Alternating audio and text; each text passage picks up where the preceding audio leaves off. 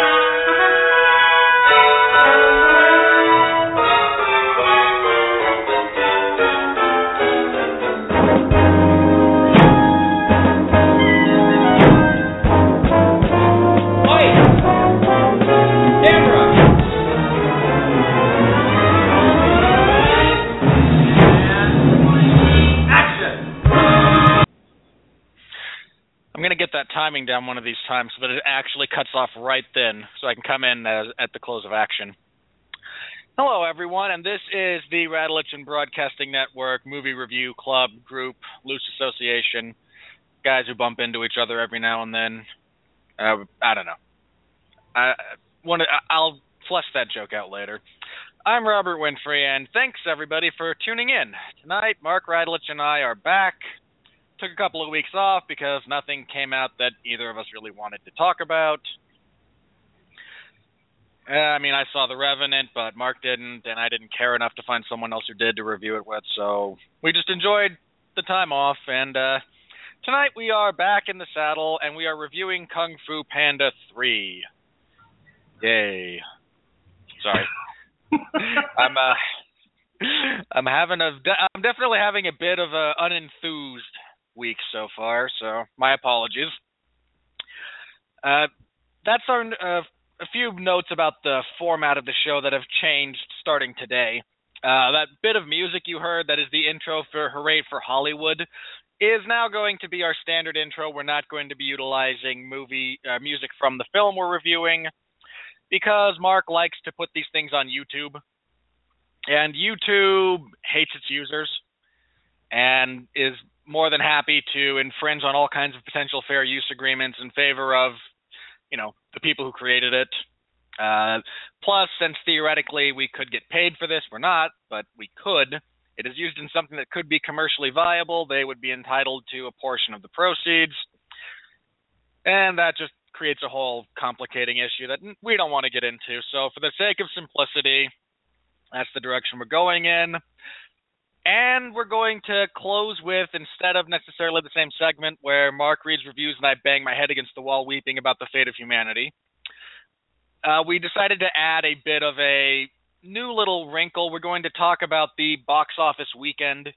Because now it's Wednesday, we have hard numbers from you know whatever came out last week. Talk about who won, who overperformed, who underperformed. Just real briefly, kind of touch on stuff like that. We're playing with the format. We want to make this you know more you know, kind of an all-inclusive thing, just not just the two of us kind of yakking the whole time. We need format. We need, you know, a bit of a schedule, a bit of structure, and we're all going to be better off for it. All right, I've yacked long enough. Let me bring him on, the man behind all those aforementioned changes, because really, I'm just here to look pretty. Uh, Mark Radulich. Mark, how you doing?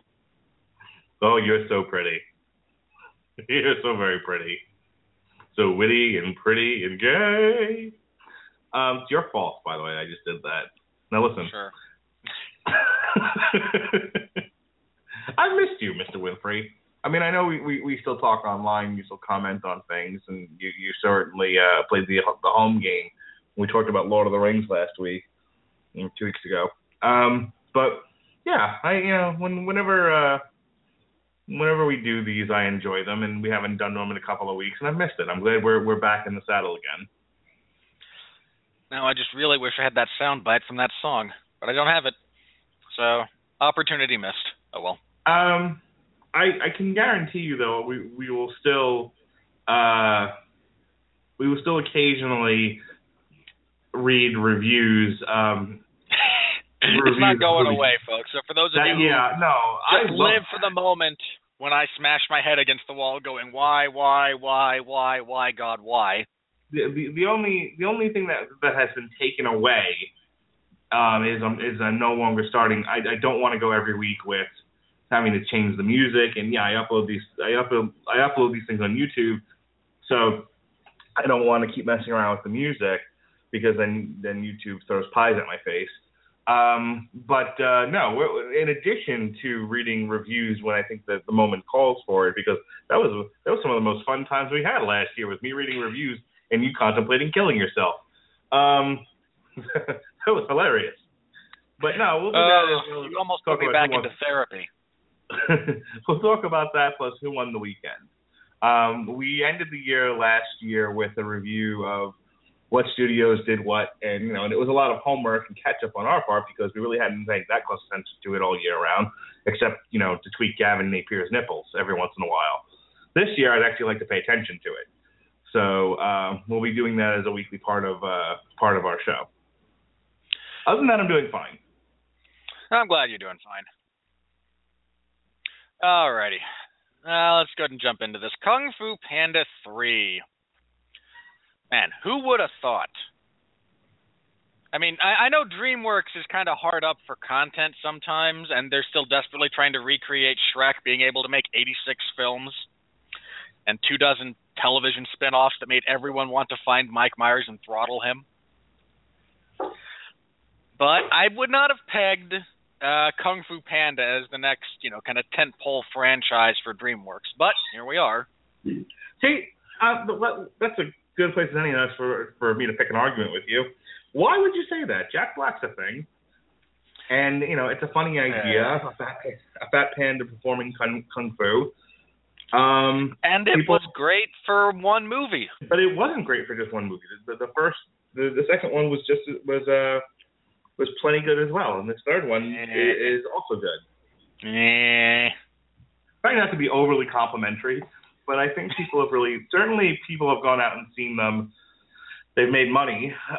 Excuse me. Um, but uh, I'm uh, again, it just of all the things DreamWorks has done, you know, for us to get essentially the same gag running for three movies, just kind of surprised me a little bit. I but then again, people like I, comfortable I, things. I think you're being too hard on the beaver there, uh, sir. Um, I I don't feel like it's been the same yet. I think uh, they, you know they started with this, they started with your your typical story of you know the schlub who wants to be greater than he really is, and then you know he's put into a situation that he's not ready for, and he rises to the challenge and he becomes a hero. And then the continuation of that was learning more about himself. Um, put in a situation where he's supposed to be greater than he is, and he rises to the occasion again at the last possible minute. And then right. in this one, where again he is still yet again placed in a position where he must rise to the occasion at the last possible minute.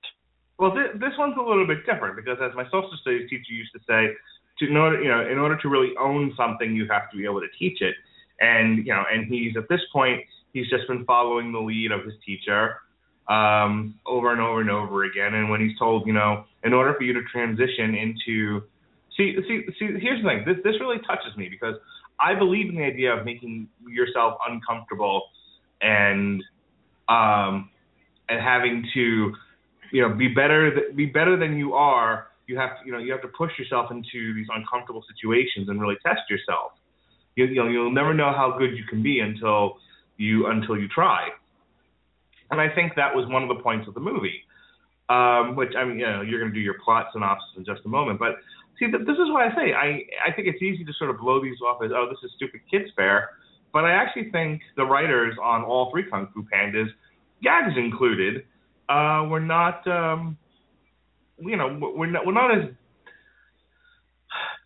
silly kid fare as you're making it out to be. However, if you find if you really want to complain about something, complain about this. The Three Stooges is getting a preteen reboot. Uh, and now I want to kill myself again. The search is on for three 12-year-old boys to play pint-sized versions of Larry, just Moe, and. Tommy. Just, I, I just, stop. I, here, here. You have, do you have your messenger on? Uh, I believe you when you say that that's a thing. I really do. I it just It just came why? on my Facebook. All right, we'll talk about that another time. Why? God, and to give them child actors, and this includes 90% of teenage actors, suck. They just suck. That's why you find 20 year olds who you can make look younger. Ugh. I just, gah. That's a that's a terrible idea. Terrible. So the plot, sir. Now that now now that I've yelled at you for complaining too much. oh, I have not yet begun to complain. Uh, all right, this movie picks up not too long after the second one ends.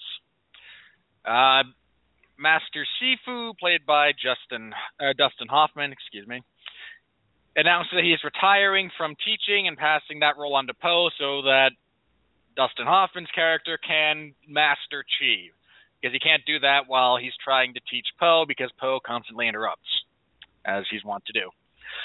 Around that same time, in the spirit world, Master Oogway's long lost best friend, who has totally been a thing throughout all three movies. yeah, that honestly, that one bothered me about as much as uh, Christoph Waltz in uh, and freaking Spectre. No, yeah, it was me the whole time. It was me. Like, no. God, just why? Why? Anyway, his long lost friend, who he turned on, they had a tiff over the proper use of chi, and this guy's name is Kai. He steals Master Oogway's chi, which is his life force, his energy. He has captured all of the the life essence of all the kung fu masters that have died and passed over into the spirit world. He now has enough power to return to the mortal realm and begin wreaking terror. Uh, there's a bit of a running gag about how nobody knows who he is. which it's he deserves so much better. And won an Oscar. Anyway, so he decides he wants to wipe out the memory and the work of Oogway because Oogway destroyed his memory. That is, it's a throwaway line. Look, Kai is the least developed, uh, just flat out worst villain of all three of these movies. It, which is sad because he could be so cool, but no, no, no time is spent with him. He is just uh, mustache twirly McBad guy, as Mark said. It, that, that's all he is. But he has tons of power with this chi. He has jade zombies that he summons, and to defeat him, Po must learn the power of, must you know, become a master of chi. Well, he also ran into his biological father, played by Bryan Cranston, who also deserves better. Uh, there is a funny gag when they meet each other, though, uh, that I want to talk about in a minute.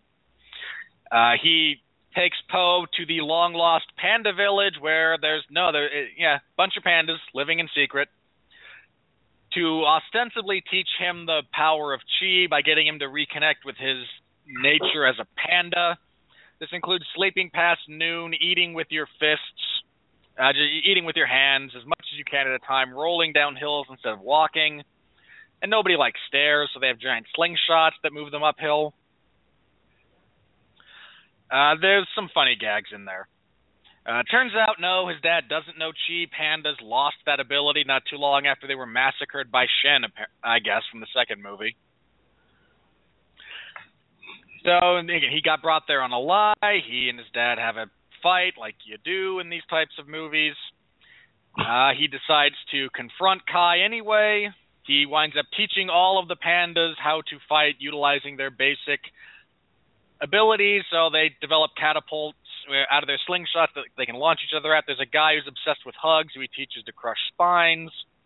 Uh, oh, you guys can, are great at hacky sacks. So here's these little fireworks that you can kick at people once they're lit and they will explode in their faces, stuff like that. Which is actually rather intelligent given that, you know, Po kind of sucks as a teacher, so uh, when it comes to teaching straight kung fu, so let's modify it, let's find the bent for it. Uh, it's an extension of basically what Master Shifu did with him in the first one. I can't train you the way I trained everyone else, so I'm going to motivate you with food. Which is a great idea for a panda he winds up having a final showdown with Kai in the spirit world, where everyone back in the real world sends him portions of their chi. He becomes super powered, summons a giant dragon that he uses to fight Kai. Then he winds up overloading Kai with chi because Kai's whole thing is I want to steal all the chi. So he gives him more than he can handle, in every one of those stories. Every single one of these where somebody wants something like that, at the end they get overloaded with it. Every single time. they could not have possibly telegraphed that more. Just saying. uh, he uh, through you know again over that five minute fight with Kai, he has now become a true master of chi, something that took you know others decades to learn. Five minutes, he's got it. Uh, Well, he he's returns to He is the Dragon Warrior. It makes sense. Sure. I'm not going to complain too much about that one. He returns to the mortal world, now a master of chi with a funky cape. Uh, Shifu, because uh, his reaction to that, hey, where'd you get that staff? Oh, Oogway gave it to me. Of course he did. I think I'm a master of chi now too. Of course you are. I know. I got, I got a kick out of that one. Uh, the movie ends with him overseeing training everyone in the Jade Palace. The pandas have now reintegrated into society, and that will be the jumping off point for the next three movies, I assume, because they're planning three more. I uh, let me let me first talk about my observations, my thoughts, and um, how the experience went for my family and I. It at the drive-in. My wife and I really liked it. I liked the story that it told. I thought it brought him full circle. Uh, Po, that Po, that is. I liked the relationship with with the dad, and I thought, you know, finding your roots as a panda. Yes, there were there were gags in it that was funny, but I mean, ultimately the ob- the object lesson here was you know be yourself and you know find what's good about you and um uh, you know, use it to your advantage basically uh so and i like that you know jk simmons as kai is fine he's just sort of there to be a bad guy he you know he's more like a video game boss than he is really a character Yeah, Um, there's there's nothing to that character at all, and it's Yeah, sad it- because the, the movie is pretty much on Jack Black's shoulders, and you know, well, I'm not the hu- big biggest Jack Black fan. I think he does a, a great job of his character. I think he really brings it to life. He plays it with enthusiasm. Enthusiasm.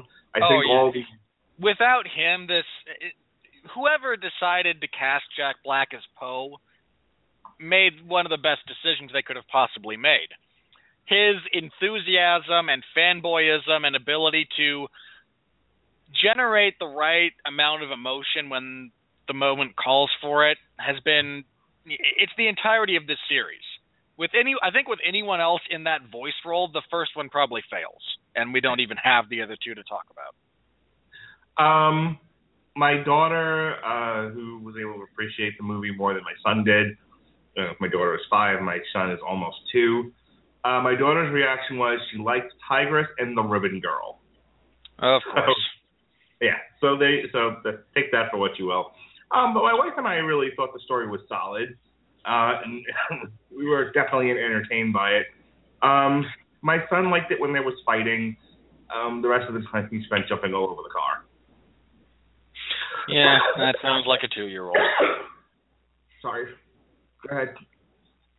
No, I just said that sounds like a two-year-old is all. Um, so that being said, uh, I, I enjoyed the final co- uh, the the idea of the final conflict. Spoiler alert! You know, if you've been listening to us long enough, you know we don't hold anything back.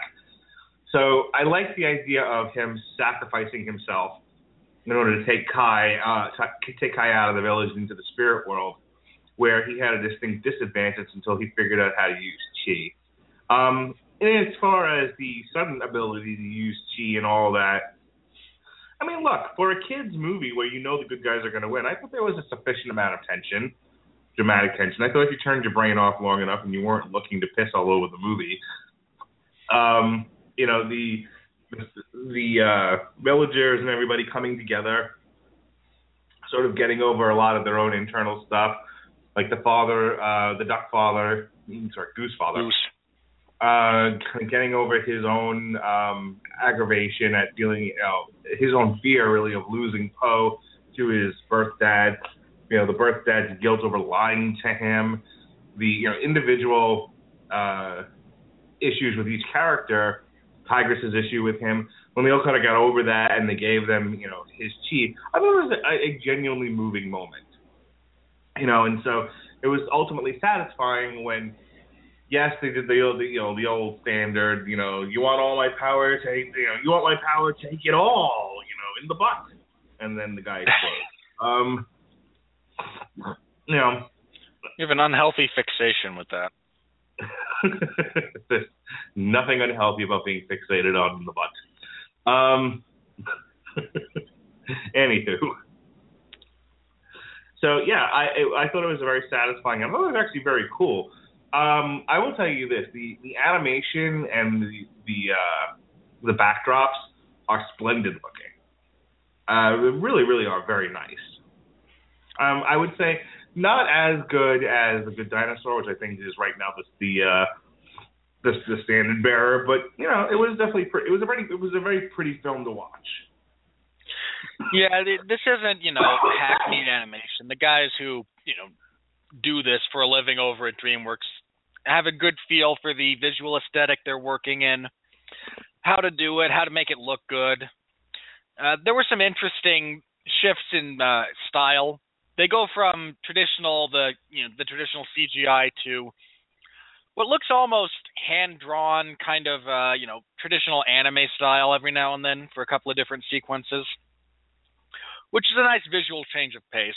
Uh, they've done that before in some of the other ones, but uh, again, they did it again here, and it works very well. Uh, man, I'm just, I don't know. Again, one of my big things uh, I've mentioned this before. I think a story without a compelling villain tends to fall flat in various aspects, and you've got J.K. Simmons, who is not just a great actor, but has proven that he can be a good voice actor and there's a substantial difference. I mean, a lot of good actors struggle when they just have their voices to work with. And I Simmons think, has um, proven. Go ahead, finish, but I want to. I mean, Simmons has proven that he can handle just straight voice acting. Uh, I think it was Jeff Harris who mentioned that in this case, though, uh, not only is the character of Kai written very flatly, uh, Simmons never quite finds the right voice for him. Uh, he seems to fall back on his version of uh, J. Jonah Jameson a bit too often in terms of how his in terms of his vocal in terms of you know vocal patterns and voice tenor. And I, I, I mean, he has one of the coolest weapons. And anyone who's played God of War knows exactly how awesome those you know blades on a chain can be. But he's just he again, he's not really a character. They don't uh, his whole character is an afterthought. The story they want to tell is the story they actually do tell, which is Po's reconciliation with his biological father, coming to grips with himself, you know, all that stuff. Which is, and when they tell that story, the movie is perfectly successful. Here's my defense of the Kai character. Well, I don't think the character in and of itself is fleshed out very well. I think the character is sort of one note. As I said, he's more of a video game boss. I think Oh, he shows up, and I am going to rule the world by capturing all of your chi. Uh, why? Because I found out chi existed. Uh huh. Oh, okay, but here's my here's my defense of him. I think internally, like if you are one of those characters, he does represent a substantial amount of dread. When he, you know, he shows up and he's nigh invincible through most of the movie. He's not invincible, but nobody knows who he is. Okay, but but still, I mean, uh, most, They all. most I mean, the third act here. hang on. For compare and contrast purposes, the very notion that Tai Lung would get out of jail in the first one panics the village. Just the mention of his name in that context causes everyone to freak out. Here's this guy who's, you know, theoretically exponentially more powerful, has bested all of these masters, and the gag is no one knows his name. they I mean, can't once he gets once he gets going, it's okay. There's a bit of dread, but it I don't know. It just falls so flat. Everything involving him I just falls think flat. you're watching the characters in the third act react to him attacking the Panda Village, there's a substantial amount of dread to create tension. And I think, while it would have been nice for them to have to give you a real character with some real motivations and not just I want chi because you know I'm essentially Pac-Man eating pellets. Um, I at least like the fact that he represented a real threat to the characters in the movie. Such to the point is that your main character had to sacrifice himself and risk and risk death by taking him into the spirit world. So, I mean, you know, could they have done a little bit more with him? Sure, but I don't know. I think if I'm, I think if I'm a kid, if I'm the you know, the audience for this movie, I'm not really interested in his story anyway. Well, you don't have to get deep into it. He doesn't need an extended monologue, but uh, it's just uh, I, I, the character was an afterthought. It was like they wrote the story about Po becoming, you know, one with his pandaness and you know, and reconnecting with that part of who he is, and then uh, that's a great story, but this is a kids movie uh, with about kung fu, so we need a villain. And they pulled one out of a stockpile.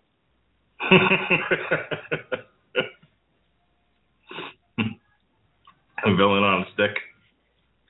I just imagine there's this like like a giant bookshelf full of you know very thinly drawn characters that they can just reach up to blindly and pull one out, and here this one goes in. just pull it off the villain tree. Yeah. Why not?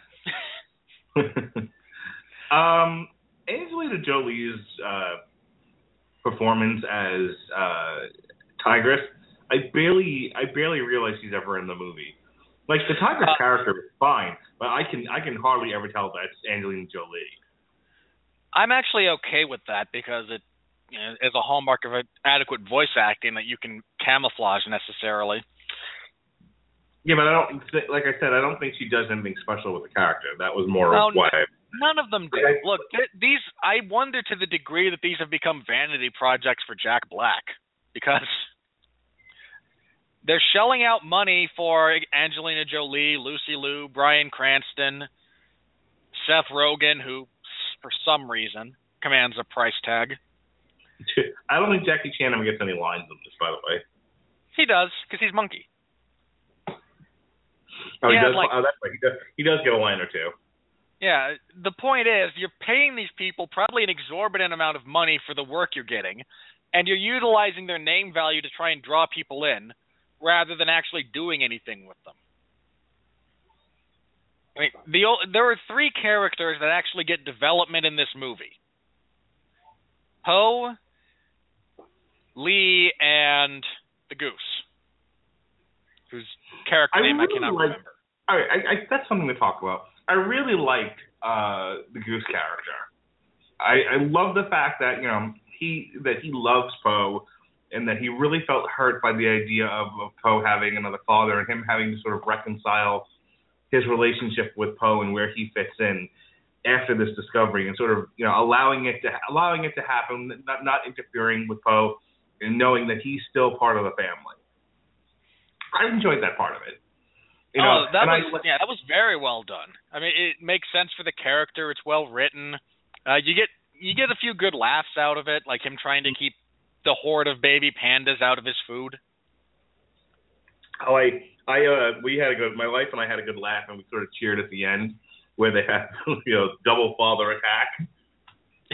that was good. I enjoyed that. Uh, so it's got an 80% on the tomato meter, and 89% of the audience liked it. That's about right. Yeah. I mean, again, if we're grading this pass fail, it's a pass.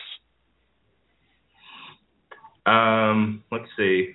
Let's see. What, what are some of the? We have 16 rotten reviews. Uh, well, before we get into that, I I, I wonder if you have any favorite gags from this because I have like three that I wanted to talk about that I thought were funny. Okay, well, my favorite gag, unfortunately, was in the commercial, and we've been and and and I, and I I have to talk about this.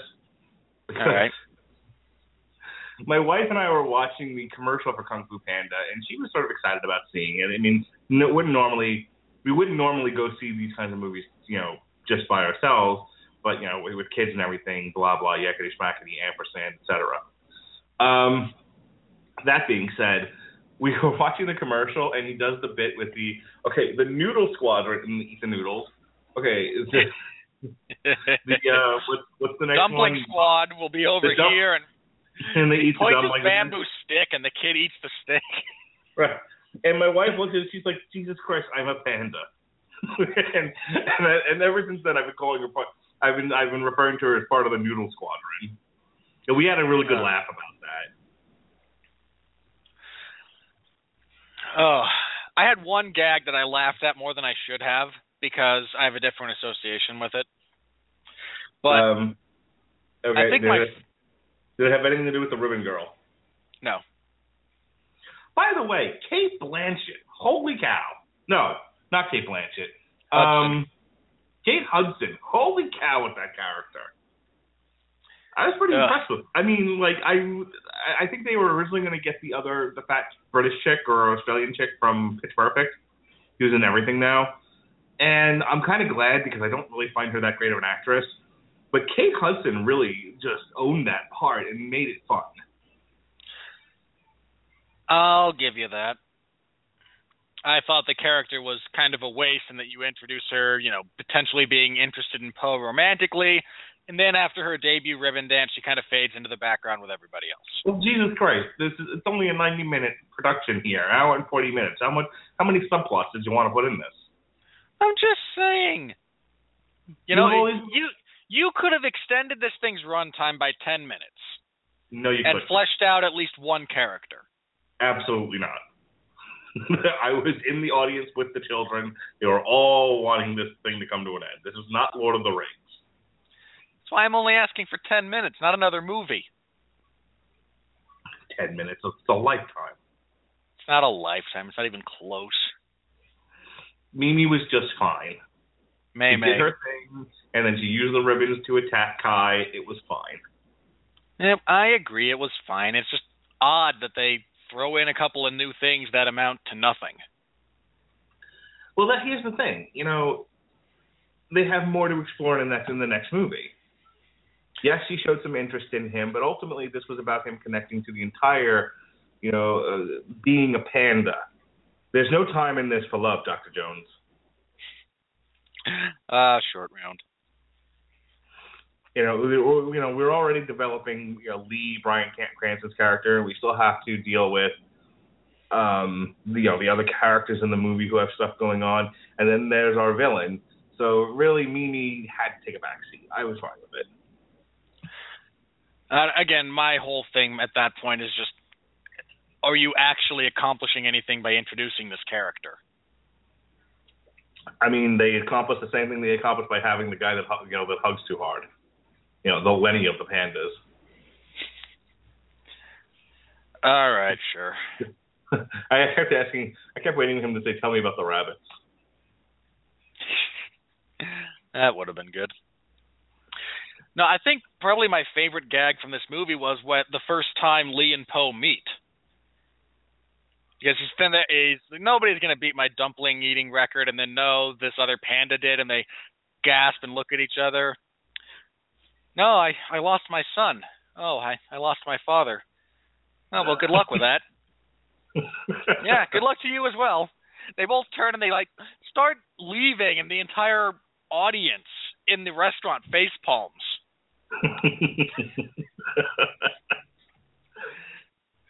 And then they get both get their realization and, and that no wait, really? But the delayed reaction to it I thought was hilarious. I'm not going to lie because I have a I laughed at Master Chicken. yes, well, as well you should have. Because I can only think Clucky finally got his due. Any other gags that you like to say? Like I said, I love the Noodle Squadron bit. I thought that was hilarious. Um, I Uh, enjoyed the various the various fight fight back tactics that the pandas used. Um, I like the uh, you know, like he finally becomes the dragon warrior, and that that is meaningful in some way by him actually having a dragon made of chi. Uh, so I liked all of that. Uh, excuse me. As far as other gags go, I just thought the whole thing was let's celebrate being fat. By the way, I'm watching this. That was something I said to my wife. I was just like, this whole thing is a commercial for love yourself if you're a big fat fatty. Stare. I'm not gonna lie. I I feel like all of the panda interactions were like co-authored by Seth MacFarlane. if you've never seen the episode of uh, Family Guy where Peter realizes he's fat and like founds the the association for fat people with the sub rule of no fat chick. Pow, right in the kisser. Pow, right in the kisser. Pow, right in the kisser. He's running into James Woods. Okay, so there are 80. Go ahead. Uh, the last thing I want to touch on uh, is we talked a little bit about this, but uh, I agree with you about you know the Goose Dad. Uh, you know the way he's react he reacts and he's written. Uh, I had a lot of fun with him. I don't know who mu- how much of the writing this was and how much this was just Bryan Cranston being awesome, but when he has to kind of explain to Po what happened, uh, it, it was one of those moments that I'm trying. The only other kind of comparable moment, and this is very weird, I know, but bear with me. Uh, there's a similar. I get a similar vibe from a scene in the first Expendables movie when Mickey Rourke explains, uh, just just narrates a scene from his past to Sylvester Stallone. It's just such a great bit of acting and so tonally different from the rest of the movie that it almost feels like it doesn't belong. Hmm. Yet it some not not that it doesn't, but it just it feel it almost feels out of place. But everything around it is meshes with it so well that it just serves as this great enhancer to the entire experience. And him talking about, oh yeah, I had a great life, I had it all, and then having to kind of go through, you know, losing everything and where his head's been at. It's a really well done bit of both writing and acting, and I uh, that's the only other thing I wanted to really point out because again, that it's pretty clear to me that's the story they were focused on telling, and it shows because it's told so very well, and all the other stuff is just kind of an afterthought. Yeah, I would say for the most part these are not throwaway performances but people who really, you know, dug into their parts and performed them well. I just, like I said, Angelina Jolie. I don't know if it's just the way the character's written or her uh, choice as an actor, but I don't feel like she does anything with the role. She just sort of reads. She's just Ty and She reads the lines and she's cool to watch and not very interesting. Beyond that, Oh, most of the five are like that. I mean, Seth Rogen gets an occasional laugh out of jokes, but that's because he's Mantis. And you look, it's an insect. There's endless fodder for comedy here. so there were 82 critic reviews in total on Rotten Tomatoes and 16 rotten ones out of uh, out of 82. So here's Catherine Pushkar from the New York Daily News. She is a top critic. Unfortunately, I apologize. I having some coughing issues tonight. Uh, unfortunately, looks aren't everything. The plot is plotting and predictable. All right. I would Uh, agree, but at the same time, it's a kids movie. There's only so much innovation to be done. Uh, Alan Scherstuhl from The Village Voice, another top critic. In studio movies, especially for children, all it takes to be great at something difficult is a good heart and a training montage. Go on, America. Keep yelling at Common Core while parking your kids in front of this stuff. Oh, God. All right. Um. A, he's right. B, this is the entirely wrong platform for you to try and launch your social commentary through, sir. okay, Roger Moore of Movie Nation. Winded, out of ideas, and laughs. I disagree with winded, but as far as out of ideas, eh, out is not necessarily accurate, but it's very. This is all very familiar territory. Um, Peter Hartlaub, top critic at the San Francisco Chronicle, says Kung Fu Panda 3 has a moment or two for everyone, but no chance develop any character beyond a single dimension. The next scene has often arrived before the viewer can process the last one. And again, we've arrived at a fundamental disagreement because there's at least three characters that get some dimension to them. Po continues to be fleshed out. His goose dad and his panda dad both have arcs. I mean, sure, everyone else is all static, but those are the main those are the main characters relative to the story they're telling. So yeah, they're gonna get priority. It is a good one. Uh, from the Boston Globe, the whole fighting bear jamboree is agreeable enough, but it takes some of the spotlight away from b- black being black It doesn't jive with messages about having a sense of self of what makes you you. Yeah. Really, I disagree with that entirely. First of all, I, I'm trying to see where he's coming from here. Is all. well, let's break this down. It, it, it takes some of the spotlight away from black being black, really, because he's the focal point of the whole goddamn movie, and I don't really need 140 minutes of just Jack Black. We'd That really rather so not have that. All things considered. and doesn't jive with messages about having a sense of self or what makes you you. The whole point of the movie. I don't really know where he's coming from with that. Yeah, that's. I don't think that's a valid criticism. The whole point is he's never been a panda amongst other pandas. That's what he's leaving to do. Right. So here's my favorite one. Are you ready? This is from Sure. the Toronto Sun. Good old Liz Braun, who um, I'm guessing Yeah. wasn't very good at who wasn't very good at math when she was in school. Way too talky and overcomplicated. All right. That sound you might have just heard was my aneurysm rupturing. Not entirely sure what was overcomplicated about this plot. This is Again. about as simplistic as you can get.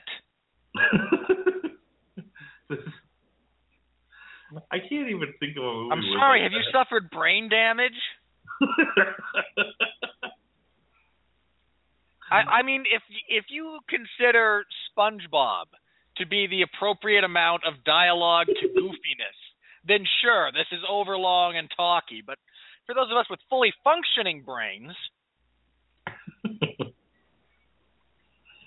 uh, you should apply Why? to the Toronto Sun. why, why, just just why? All right. So who won the weekend? Well, obviously Kung Fu Panda did. Um, it won big. uh, with an estimated $41 million, Kung Fu Panda 3 crushed the previous January animated opening weekend record of 19.5 million, which was held by The Nut Job in 2014. Oh, I told Lily to go see The Nut Job. I can see why this beat it. It's also bordering on enough to become the second largest January opening of all time, just shy, just shy of Ride Along's 41.5 million from 2014. Compared to It's the got a first two, worldwide box office of 127 million. Yep. Um, it's all, uh, blah, blah, blah, compared to the first two Panda films. The opening doesn't signify yet another drop off, following the original film's 60.2 million and Kung Fu Panda 2's 47.6 million. But with an A cinema score and not another animated release until March 4th to Zootopia, it has a month and a half. It has a month all to itself to take in the animated Family Dollar. Yeah, this thing's gonna be fine. It's there's really not a whole lot of competition for what it's trying to do. Uh, let me see. I need to double check. Oh, that explains that actually. Uh, I was just looking over the credits for this. I forgot that uh, Hans Zimmer does the music for these. And that does an excellent job. All right, so Kung Fu Hans Zimmer's awesome. So Kung Fu Panda came in at number one with uh, the weekend gross of 41 million. I think it had already been out in China, so, so it's already at like 100, like I said, 100 and some odd something million. The Revenant uh, came in at number two at 12 million. Star Wars earned another 11 million uh, to come in at number three. And The Finest Hour, which made its debut this weekend, the Walt Disney uh, period piece featuring the uh, Coast Guard and Chris Pine, so far has made worldwide 13,779,646, and it came in at number four, I believe. Um, I don't have a production budget here, but um, It's unconfirmed, somewhere in the seventy to eighty million dollar range. well, that's not good. That I would no, say this that thing, uh, this is a big disappointment. It, Disney's having a rough time with its not, you know, with, with its non-intellectual property uh, features. I mean, last year, you know, we we talked forever about Tomorrowland, and that was you know the big summer release. Um, I, they were, I'm yeah, sure they were Finest open. Hours has a 59% uh, rating on Rotten Tomatoes. So Well, I it's was- uh, I would say this was a bust. yeah, that's that's going to be a loss for Disney this year. But they've got Avengers movies coming out, so they don't care. Yeah, well, they, they've got Avengers, they've got Rogue One. They'll they'll be fine. And Disney, you know, Walt, Walt Disney's not going out of business, but um, yeah, they definitely definitely did not uh, start off on the right foot here with the finest hours. And rounding out the top five uh, was Ride Along Two, which Ugh. currently holds at seventy uh, eighty nine million dollars uh, on a budget of 40. So it's doing, you know, just fine. Kevin Hart, despite Robert Winfree's, uh, despite Robert Winfree's opinion on the matter, does just fine in the movies. People like him to go see his stuff. Yeah, you'll never go broke appealing to the lowest common denominator. Um, and Fifty Shades of Black, which I believe also came out this past weekend, No comes in at number 10. Um, again, no budget numbers, but it, Fortunately, it seems people have started cluing into the fact that the Wayans brothers movies generally suck. Um, this thing so far, the weekend gross was five million dollars, uh, five million nine, five million dollars nine hundred thousand uh, five hundred twenty-eight, and uh, which is it's okay. It hasn't been released worldwide yet, so that was its total gross. Uh, I the budget appears to be round about five million dollars. Okay, well, at least it made its budget. You got to double your budget to actually be profitable. Uh, what, so they'll what, probably make a bit of money, but hopefully the Wayans brothers will stop making crappy parody movies. The world doesn't need more of them. okay, yeah, it's currently holding in a seven point two actually, seven point two million box office with a budget of five million dollars, and I believe. Um, So if nobody sees it for the rest of its theatrical run, it will lose money. and Please, 10, people, I beg you, don't go see this. Well, it's already got a ten percent on Rotten Tomatoes, so I don't think it's it's doing well. Well, movies like that never do well critically. All right, so next week in theaters, um, we've got The Choice uh, by Lionsgate, which is a drama romance. Um, nobody, nobody I know of any significance in this. Oh, okay, I know which one this is. This is the one they've been advertising on TV where the people are flirting together and the girl's in the hospital at some point. Uh, meh. Dad's Army Eh. which is a wartime comedy directed by Oliver Parker. There's a lot of nothing. Huh? That movie's a lot of nothing. The All right. big release for this coming week is Hail Caesar. Which we aren't reviewing. we're gonna instead we're gonna review the horror comedy based on, based on the novel put out by Screen Gems, Pride and Prejudice and Zombies. Even zombies cannot make Jane Austen palatable. I think this has already got uh, reviews on Rotten Tomatoes, and they're not good. Of course not. Look, I've mentioned this in the past. I'll mention this again right now about this movie. This is one of those movies that tries to be a bad, excuse me, tries to be a good bad movie. And believe it or not, that's not a quality you can necessarily plan for. Well, it's Good- projected, it's good projected to gross 10 to movies 12 by accident. It's they're, they're looking for a 10 to 12 million dollar gross this weekend. I'm going to see it Friday night after work. Um, it's got it's got a 48 percent on Rotten Tomatoes, so this ought to be fun. That will go Uh, down. and the budget's 28 million, so let's we'll see how it does overall over the course There's a reason they stuck it in the dumping ground that is February. the week before Deadpool, which apparently has test audiences howling in the aisles. Of course, because people don't look. The first time you see the character of Deadpool, you think he's hilarious. You think he's hot buttered popcorn and you can't get enough. The second time you realize, no, this is crap. You're a one note, hackneyed character that was designed to appeal to insiders and smarks in the comic book world. And I, find Deadpool to be a fundamentally underdeveloped character. He does he is a one note gag. How many ways and in how many how many times and in how many ways can I break the fourth wall? That's Guess we'll it. find out. If you right. do not like Ryan Reynolds playing another snarky asshole, this movie has nothing for you. Absolutely nothing. I can't wait to review this, and I spend the entire hour just telling people how wonderful this movie is. I'm sure you'll enjoy it, Mark. um. All right. So let's uh let's get it done here because I think we've said all that there is to say. You know, if you've got kids and you enjoyed the first two movies, uh, go see Kung Fu Panda. It was it was fun for the whole fun for the whole uh, family. It's it's the weakest of the three movies, I think. Uh, I have, I'd have to I'd have to seriously, you know, compare it to two, and I don't care to. Uh, but it's still fine. It's still it's flashy and pretty enough to be entertaining for kids. There's enough bits of actual character development and story to keep the parents from wanting to smash their heads into the floor.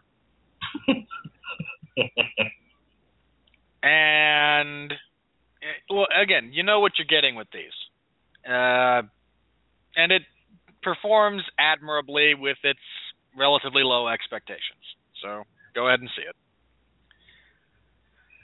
I I I get I imagine the next two weeks I will not be saying go ahead and see it okay. because we got to review Pride and Prejudice and Zombies, and I have no hope, absolutely none. Be- I mean, look, I didn't even care that much for Abraham Lincoln Vampire Hunter, and that's the, this is the same type of thing. It's Yes, the same visual aesthetic, it's the same tone, it's the same everything. Still haven't seen it. Yeah, you're not missing much. And right, then the fun. week after that is Deadpool, which I expect to. Ugh. I'm going to see that on Valentine's Day. We got a whole thing set up for this. We have to get the got the babysitter all taken care of already, and uh, so my wife and I we're going to catch a matinee at Deadpool. That's that's what we're doing for Valentine's Day. Then we're going to go to Jimmy Hula's, Jimmy Hula's for fancy tacos, and then I'm taking my wife to the Dali Museum in St. Petersburg because I'm a good husband. And once again, to anyone stalking Mark Radulich, he provides you his itinerary and just says, "Come get me." I'm like Iron Man. I'm not afraid of you. Bring it on. Yeah, because that ended so well for you know the people around him. Well, eventually he got the bad guys and nobody died. Yeah, another problem I have with those movies. Yeah, Yeah, let's remove stakes. Uh, all right, so again, next week, Mark and I will be back reviewing Pride and Prejudice and Zombies. I'm going. Ugh, it's going to be something. though. It'll be something. Maybe not very good, but it will be uh, something. Then after that is Deadpool, and we're only reviewing Deadpool because the only other option is Zoolander 2, and I would rather douse my face in acid and then go into lime juice than watch Ben Stiller as Zoolander. And because Deadpool's one, Deadpool's gonna win the weekend. Two, Deadpool I'm not was sure about that. There's a lot of idiots who love Zoolander. no Dead. I I will make you a shiny dollar bet, silver dollar bet that um, one Deadpool runs the weekend. Two, Deadpool is phenomenal. You would lose one of those. It's not going to be a good movie. Says you. Yes, the one with the fully functioning brain. Um. So yeah, tune in. That's the Deadpool review could easily be one where Mark and I wind up yelling at each other, and those are always those always make for good reviews. So, in the spirit of Robert Winfree yelling at me, the 10 best names for ducks. Number 10, a third Kevin. Number 9, Duck Ellington. Number 8, T-Bone. Number 7, Fat Kevin. Number 6, Sir Waddlesworth. Number 5, Webb Begley Jr. Number 4, Kevin. Number 3, Feather Flocklear. Number 2, Duck Cheney. And the number 1 best name for a duck is Admiral Quackbar. Ugh, the fact that somebody bothered to sit down and put that together. Can I do my plugs now? Uh, what are we do? Uh, real quick, what are we doing uh, the week after Zoolander, the nineteenth? Give the weekend of the nineteenth. Do we have anything Uh. we're doing that time around, or are we skipping until? I got you. Uh, hang on now. Googly. Well, what comes out after that is Race, Risen, and The Witch, and I'm not sure we No, we're any not of doing those anything. were on our. Here, here's the deal. We're doing Pride. Fuck. We're doing Pride, Prejudice, and Zombie on the 10th. We're reviewing Deadpool, on the 17th. We're skipping the 24th. We're skipping the 2nd. And we're reviewing Zootopia on the 9th. Yeah. We're skipping the 16th. We're reviewing Daredevil season two, the whole thing, on the 23rd. And on the 24th, we're doing In Defense of Man of Steel. And then on the 25th, I'm going to go see Batman versus Superman, and Gavin's going to give you his case against Man of Steel. When we I come will back, say this: Gavin's going to be wishing it, it only got as bad as Man of Steel when uh, he sees Dawn of Justice. I, Um, I, I don't think he's going to go see it. I- probably not. Look, I tried. To, I actually like Man of Steel, uh, and I'm going to. Again, Mark and I will be talking about that in in depth the day before Dawn of Justice comes out. I have very little hope for Dawn of Justice. I Um, have very little hope. We'll, we'll be reviewing that on the 30th. And then we're skipping two weeks. We'll be reviewing The Jungle Book on the 20th of April. And then The Huntsman Winter's War on the 27th. Uh, we're skipping the 4th. Uh, and then on May 11th, Captain America, skipping the 18th. Then we're doing the Angry Birds movie on the 25th. June 1st, the day before my birthday, Apocalypse, uh, X Men, and June 8th, Teenage Mutant Ninja Turtles. I'll be reviewing that with Jesse Starcher and uh, Teasley, I believe. Anyone Uh, not me. On the 15th, we're reviewing. We'll, we're, we'll be reviewing Warcraft. On the 22nd, Oh, that- Finding Dory. suck. On the 20 on the 29th, Independence Day. See, June is where things really get cooking. Yeah, That's where we're the, gonna have the a review. first ha- you know, up until June, there's a lot of nothing. So that's as much as I filled in the calendar at this point. Yeah, we'll work out the rest of it later. I was just curious about the rest of this month. Uh, No, there's a um, trying to see if there's anything else that I mean I know there's nothing you're interested in. I'm trying to see if there's anything that I might be interested in. Yeah, probably not. I sent you the damn calendar. You should have. You figured did. You did. I just God didn't save it. No, my point is you should have figured out if there was anything that you wanted to review. Okay, here's your choices. For the week No, the no, I'm looking at them right now. We're probably good. If something really strikes my interest between now, we have weeks off. I'll figure it out as I go along. If something else strikes my interest, Gods of Egypt looks terrible. yes, Nope. it does. I think it was actually Eddie the Eagle I saw a preview for and went, huh. I mean, that's probably going to suck, but might be the right kind of suck, you know? Maybe if London Has Fallen came out a week earlier, I was I'd be up for that. But nope. Yeah. No, no thanks. But nah, if it's that or Zootopia, it's it's Zootopia. I mean, that's not a that's not much of a stretch. All right. But with that, yeah, we're done. I think that's going to wrap us up. Uh, again, if you have kids, you want to go see Kung Fu Panda 3, go see it. Or anyone with the intellect of a child. I I say that not as an insult, but I when I went to see this on Tuesday evening, I believe there were a couple of uh you know, grown men who had some kind of developmental issues who were very thoroughly entertained by Po gassing out trying to go up and down stairs. Which is a funny gag by the way, but just saying, if you have anyone any children or someone with the intellect thereof will probably be thoroughly entertained by this and if you're the one taking them you won't want to gouge your eyes out. So big thumbs up as far as that goes. Uh, right now in the archives, we have our latest uh, Metal Hammer of Doom. We've got a review of Megadeth by um, Dys- Dystopia by Megadeth. Uh, it was myself, Jesse Starcher, and Robert Cooper. Uh, week before that. Now, real quick, this week, Long Road to Ruin, we will be talking about The Hobbit, but we are also going to pick up where we left off with uh, The Return of the King, just because we had a blog talk radio issue, which is essentially we can't go much past two hours anymore uh, without it cutting us off. And that's what happened there is I did not budget for time. Is that just their standard operating procedure now, or have you not heard back from them?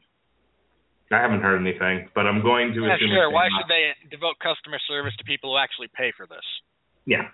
Um, I'm just assuming that that Any other uh, any other services that you know would any other websites that would provide this same service that want to talk? Uh, call Mark. He's we w- we wouldn't be averse to finding you know another service. Just throwing it out there. So um, that that being said, we uh, we got cut off in uh, mid discussion of Return of the King. So we'll, we'll spend a few minutes wrapping up that discussion. Myself, Sean Comer, and Andrew Graham, and then we'll jump into The Hobbit. All three movies. It'll be a two hour discussion, no more, no less. And then um, after that, what do we got going on? We got uh, okay on February 11th. Uh, we'll be celebrating Black History Month here. The, another dose of Low Long Road to Ruin with the original three Shaft movies. I can't On the believe there were three. On the 18th, uh, Metal Hammer of Doom will be reviewing Avantasia's Ghost Lights. And then Black History Month continues on February 25th with Beverly Hills Cop Trilogy. So There's a series that peaks real early.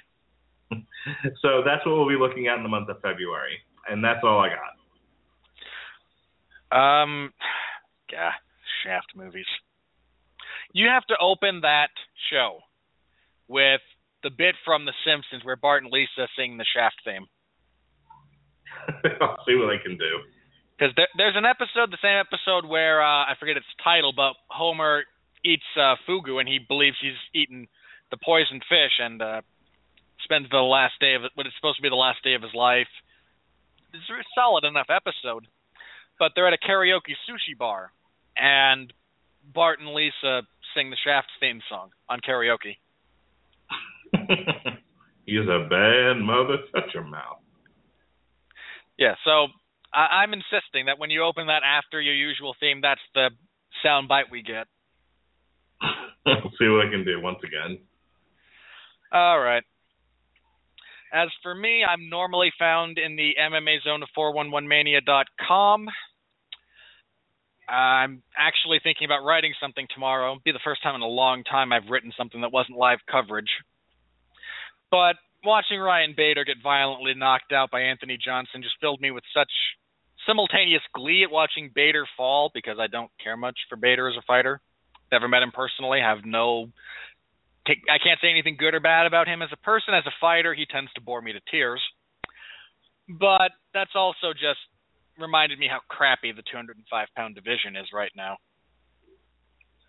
So I kind of want to write about that. Uh, this Saturday, I have live coverage of UFC Fight Night 82. Johnny Hendricks will be taking on Stephen Thompson in the main event. It's a really solid free TV card, guys. There's a couple of great flyweight fights, and for some reason, there's a heavyweight fight between Roy Nelson and Jared Rosholt. Woo! Even even Mark, don't. Even you can't defend that. Who is it again? I wasn't listening. Roy Nelson and Jared Rosholt. Roy now, Jared Rosholt's going to get his head knocked off. No. See, Roy Nelson's wrestling defense is kind of weak. Uh, he's going to get taken down and laid on for three rounds, and I'm going to want to kill myself all over again. he said that a lot this episode. You're starting to worry me. Those two have worse cardiovascular training than Po does. hey, better bring it back Panda asthma. yeah, panda asthma too, huh? Is that running the family? Oh, stairs. All right. Uh, every Sunday at 8 p.m. Eastern Standard Time, I host the 411 Ground and Pound Radio Show. Uh, last week, we looked back at UFC on Fox 18. Uh, again, Anthony Johnson knocks out Ryan Bader, and there was much rejoicing. Uh, ben Rothwell submitted Josh Barnett. Most surreal thing I've ever seen in MMA, apart from Fedor tapping. Just really? Rothwell is going to tap Barnett anyway.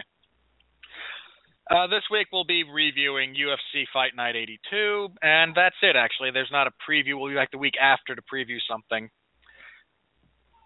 We'll probably talk about Benson Henderson moving to Bellator because it saddens me. It really does. I miss watching Ben Henderson, and I don't watch Bellator on principle. But he'll probably be live cage side to cut a promo during that awful, awful card that's coming from Texas in a couple of weeks that Mark's going to cover for me because my sanity can only take so much. And a double main event of Ken Shamrock versus Royce Gracie and Kimbo Slice versus whatever 200. I can't do it. I just can't do it. Dada 3000, I think his name is. Whatever. I really don't care. Nobody cares. Uh, but Mark has graciously allowed, decided to save my sanity for that night, and he'll be covering that. So I thank you in, in advance, and I will thank you after the fact as well. No problem. And I'm going to laugh when uh, at least one of those fights, if not both, falls out between now and then due to injury, or they all fight injured and they just actually need crutches to get to the cage. I- I'm okay with either of those. All right. But that's it. That's going to wrap us up here. Thanks for listening. Kung Fu Panda 3. Really solid family fun movie. As an adult, you won't be you won't hate it and the kids seem to have been enjoying it so far. So success financially, success creatively. Good on everybody there. And again, they're planning 3 sequels. I was not joking. There are going to be 3 more of these. Not sure what they're going to do, but they're making money, so good on them. All right. For Mark Radulich, I'm Robert Winfree, reminding everybody out there once again to continue to be well, be safe, and behave. And as always, when we leave you, when we leave you on our movie reviews, we leave you with the soundtrack to every Hollywood executive's life.